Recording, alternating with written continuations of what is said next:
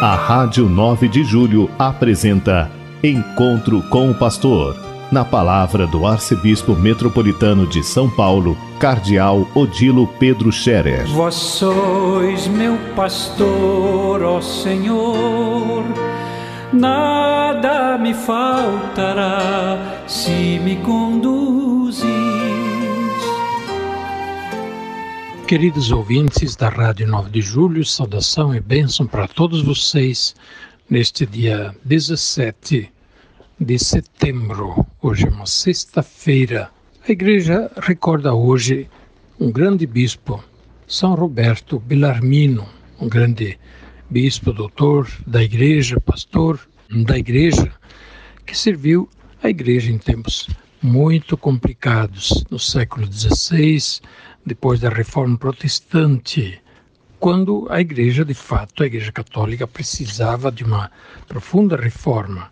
Como sempre, ela precisa em todos os tempos, disse um sábio, e essa é uma palavra aceita.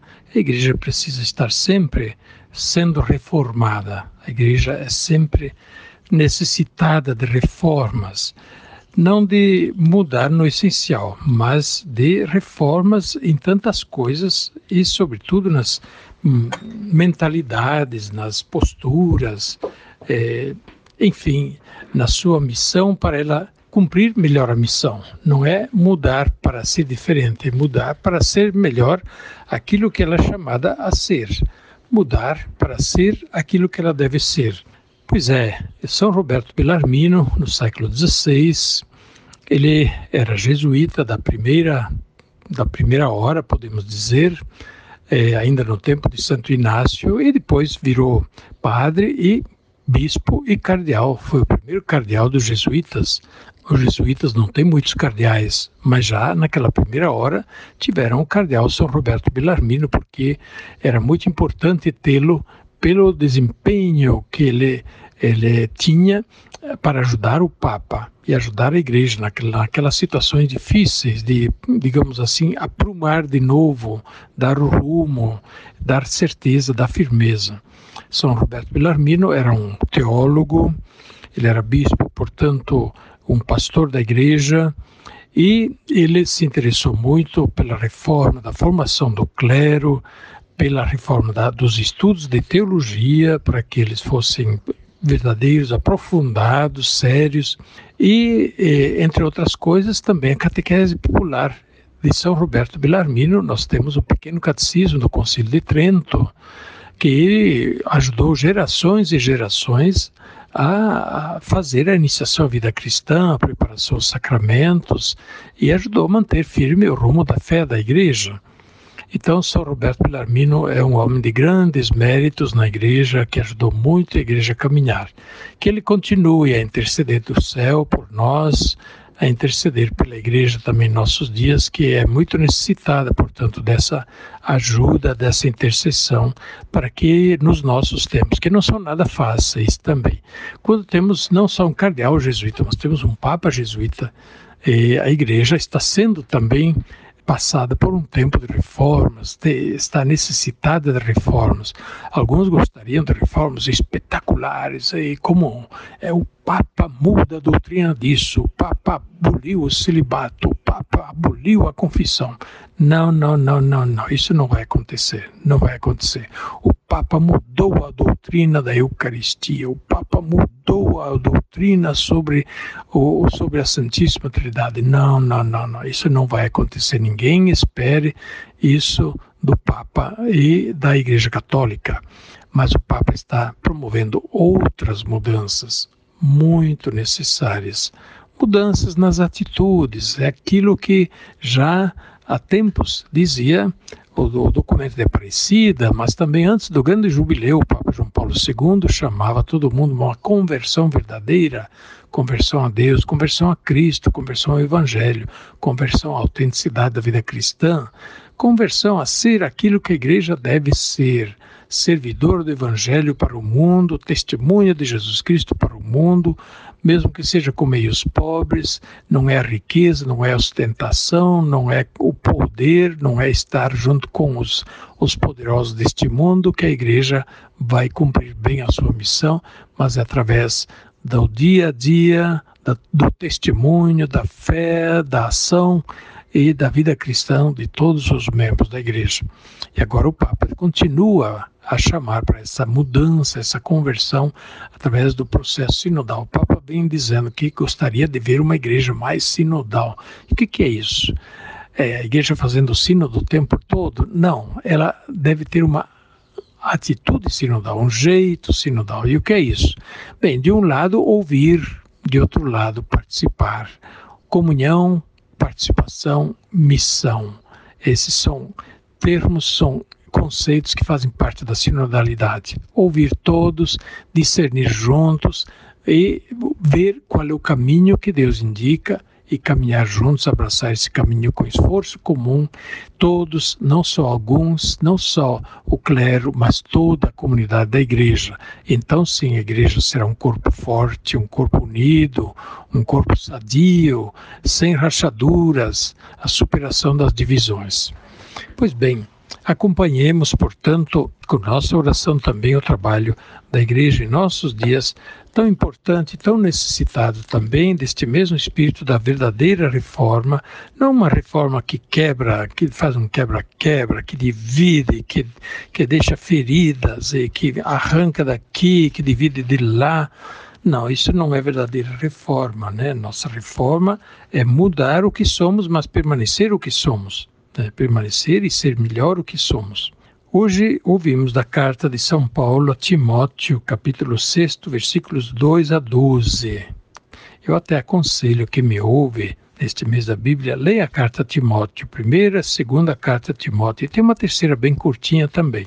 Mas a primeira, sobretudo, ela é muito densa. São Paulo escrevendo a Timóteo, seu jovem colaborador. São Paulo já está preso em Roma, pronto para ser sacrificado, diz ele, oferecido em sacrifício, derramar o seu sangue por Cristo. Ele já está condenado à morte, preso em Roma, esperando a execução. E escreve da prisão para o seu amigo, jovem, companheiro de missão, Timóteo, a quem ele encarregou de cuidar das comunidades. Timóteo é advertido por Paulo, dizendo: cuidado, Timóteo, não vai atrás dessas pregações falsas e de homens cheios de vaidades, né, que querem por sua conta levar as coisas a ferro e fogo, né?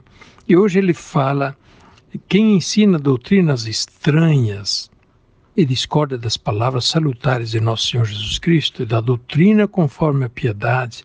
Conforme a piedade significa conforme a religião, doutrina conforme a religião. Nesse caso já temos o cristianismo que formou doutrina. São Paulo escreve já depois que os evangelhos se formaram e já se tem a pregação dos apóstolos como doutrina, como referência. Pois bem, quem discorda e começa a pregar coisa diferente de São Paulo é um obcecado pelo orgulho. Olha só, é obcecado pelo orgulho, ignorante, que morbidamente se compraz em questões, discussões e palavras.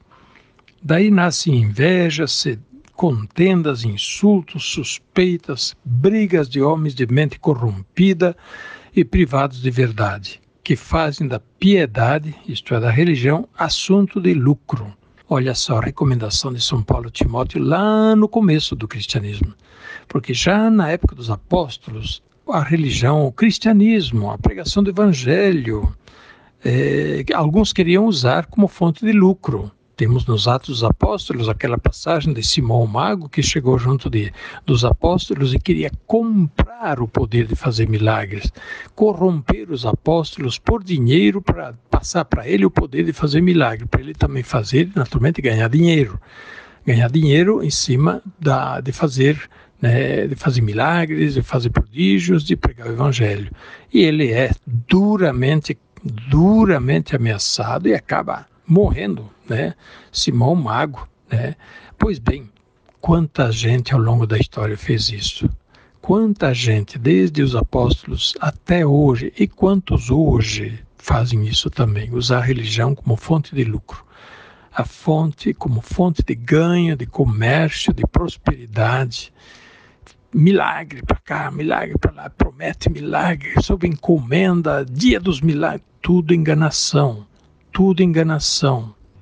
religião como fonte de lucro, de vaidade, de soberba, de orgulho, mentes, São Paulo diz, mentes obcecadas, tornadas cegas pelo orgulho, pela vaidade. Cuidemos, gente, cuidemos de não ir atrás desses falsos pregadores e falsos mestres, como São Paulo já advertia. E dizia a Timóteo, tu fica longe dessa gente, não segue e não deixa que a comunidade caia nessa. Tu, que és um homem de Deus, foge dessas coisas perversas, procura o que é justo, a piedade verdadeira, a religião verdadeira, a fé, o amor, a firmeza, a mansidão, combate o bom combate da fé, conquista a vida eterna para a qual foste chamado e pela qual fizeste tua nobre profissão de fé diante de uma multidão de irmãos. Portanto, a fé vivida verdadeiramente, a religião vivida verdadeiramente. E aí, voltando, São Roberto Belarmino, exatamente, a missão de São Roberto Belarmino, ajudar a igreja naquela época que vivia numa grande confusão, uma grande divisão, cisma. Imaginemos, em poucos anos a igreja na Europa foi rachada pelo meio, em poucos anos. E aí, São Roberto Belarmino e tantos outros ajudaram de novo a levantar a igreja e dar o rumo certo. Peçamos a Deus que o Espírito Santo ilumine também muitos hoje e nossos dias, que ajudem a igreja a dar o rumo certo. Temos hoje falsos pregadores também na igreja católica. Temos falsos pregadores na igreja católica, por vaidade e orgulho, se opõem ao Papa, se opõem aos bispos, se opõem à igreja, agarrando-se a algumas questõezinhas, e em nome disso, quebrando a unidade da igreja. Estejamos atentos, não vamos atrás de qualquer coisa enganosa. Fiquemos com a igreja, com o Papa, com o episcopado que está unido ao Papa, na sã, verdadeira tradição da igreja. A bênção de Deus Todo-Poderoso, Pai, Filho e Espírito Santo, desça sobre vós e permaneça para sempre. Amém. A Rádio 9 de Julho apresentou Encontro com o Pastor, na palavra do Arcebispo Metropolitano de São Paulo, Cardeal Odilo Pedro Scherer. Vós sois meu pastor, ó Senhor, nada me faltará se me conduzir.